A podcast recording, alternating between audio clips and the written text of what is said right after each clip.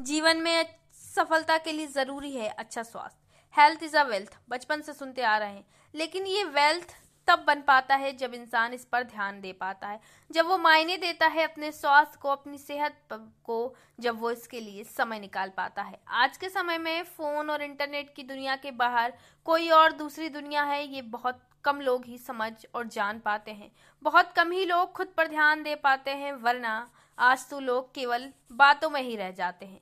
अक्सर इस स्वास्थ्य की कीमत तब मालूम चलती है जब वो हमारी कहीं खोसी जाती है, जब उसके कारण हम नजरअंदाज कर दिए जाते हैं, जब वो हमारी ताकत नहीं, हमारी कमज़ोरी बन जाती है। इसलिए कहा जाता है कि ध्यान रखना उसका भी, जो तुझे जीने का रास्ता दिखाता है, जो तुझे ताकत देता है दुनिया से लड़ने का, जो तुझे जीवन के प्रति एक सकारात्मक नज़रिया देता है, चारों तरफ़ से आ रही परेशानी को चारों तरफ़ से आ रही परेशानी को हल करने के लिए जो तुझे ताकत देता है, उसे बनाकर रखना, क्योंकि यही स्वास्थ्य एक दिन तुझे जीवन में आगे चलने का मकसद और एक सकारात्मक ऊर्जा देता है।